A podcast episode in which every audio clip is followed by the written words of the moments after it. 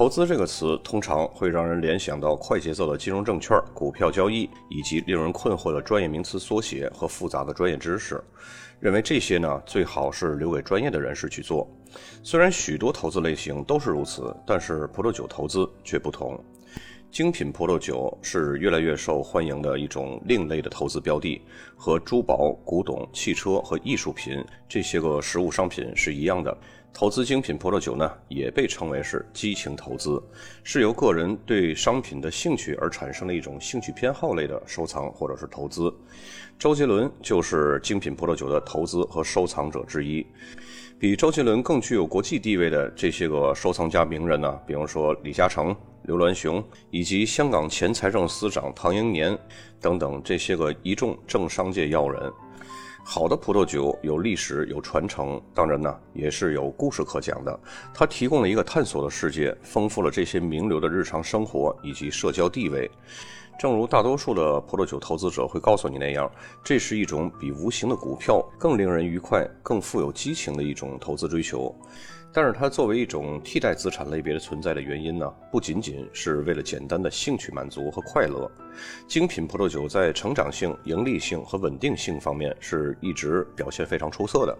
并且呢，也是最容易参与的一种另类投资之一。不管你对艺术品或者是美酒的投资理解是什么，也不管你对一般的传统投资的理解是什么，投资葡萄酒类在我国呢，目前还是尚处于懵懂和入门阶段，还没有形成海外投。投资那种规模性，这其中主要的因素呢，就是因为我国现在对葡萄酒的消费才刚刚开始起步。那么沿海地区的消费者呢，可能会有一些更深入的了解，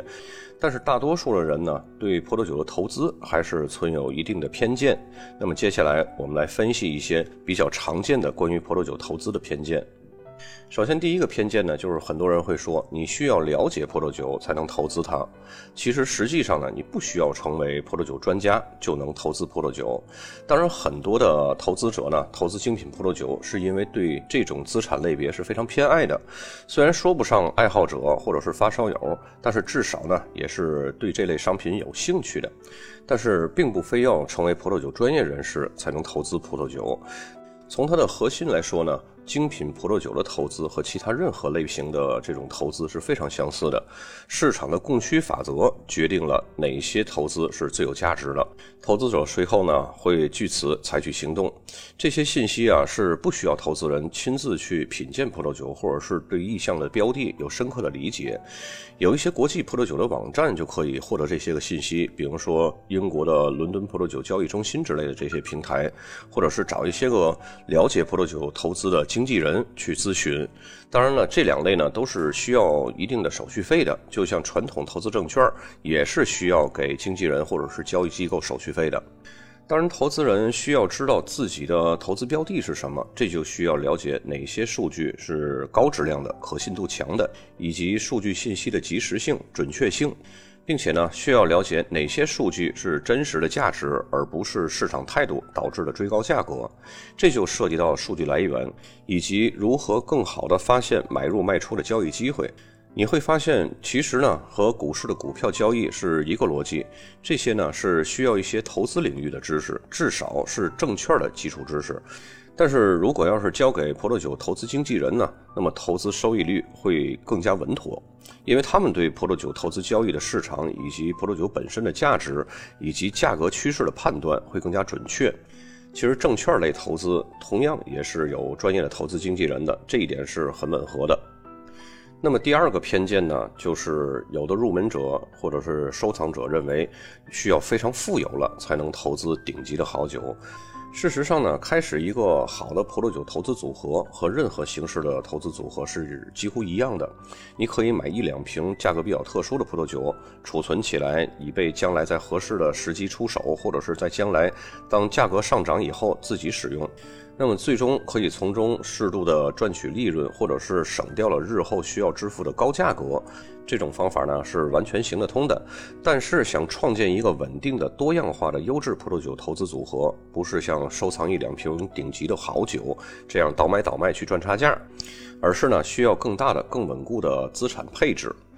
然而，有能力做到这一点的呢，不再仅限于超级富豪。当一个资金不太充裕的投资者配置好标的的组合，同样可以收获稳健的收益。但是，入门者的投资组合呢，是不容易获得暴利收益的，因为所有的投资市场的定律都是高风险和高收益并存的。那么，葡萄酒投资呢，也不例外。然而，我们在最初接触的葡萄酒投资组合时呢，不宜触碰那些个高风险高收益的投资组合。就像我们在初入股市的时候，是不适合买一堆茅台呀、比亚迪这些股票进行梭哈的，而是要配置一些价格相对比较低，而且呢走势相对比较稳健的股票进行组合，是一个道理。那么第三个关于葡萄酒的投资偏见呢，是精品葡萄酒投资的这些人群一般都是中老年人的追求，这只是一种感觉的假象，就好像这些收藏家都是资历深厚、功成名就，一般呢到这个岁数都是已经中老年人了。其实实际上呢，年轻人现在对葡萄酒投资是越来越感兴趣了。嗯，在很长一段时间里啊，这些高档葡萄酒都是刚刚我说那种情况，是由六十岁以上的男性主导的。就像我们一开始提到的李嘉诚或者是唐英年。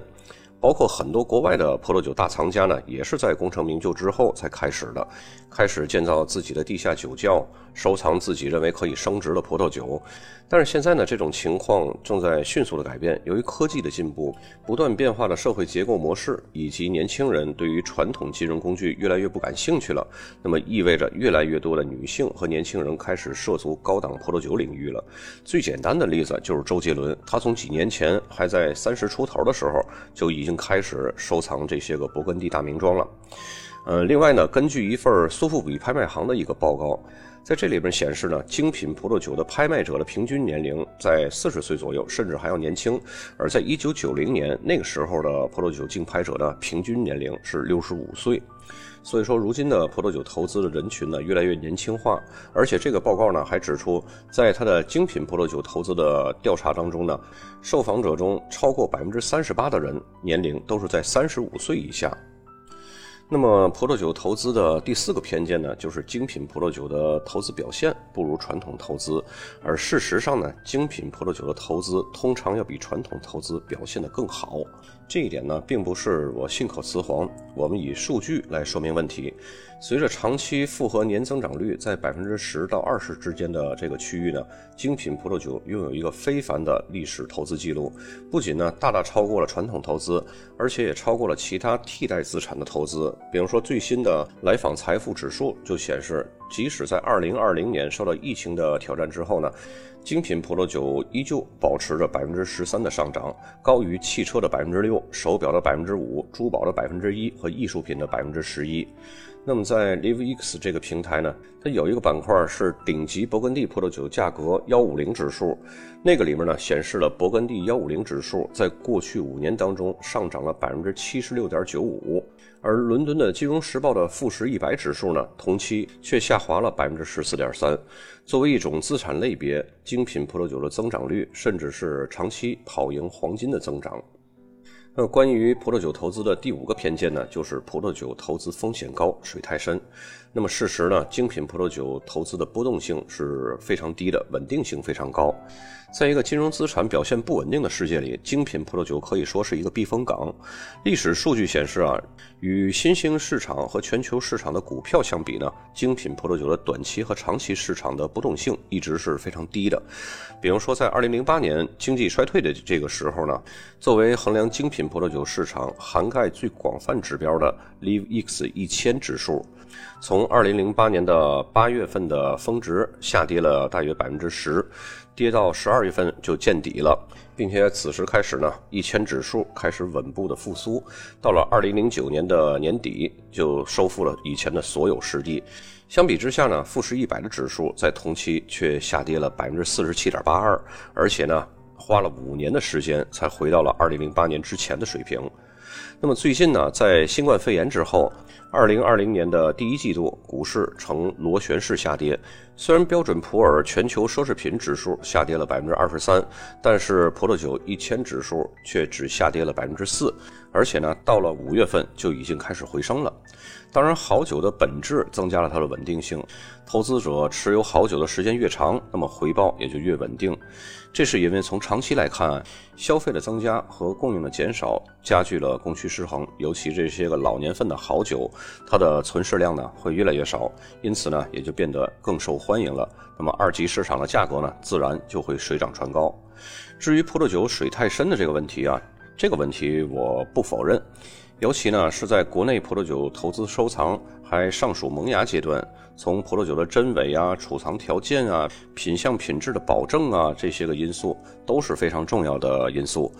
单靠投资者独自去选择搭配实属不易，最好的方法呢还是寻求身边靠谱又了解葡萄酒市场的专业人士来帮助，或者呢是找一些个专业的葡萄酒经纪人做一些专业的配置组合。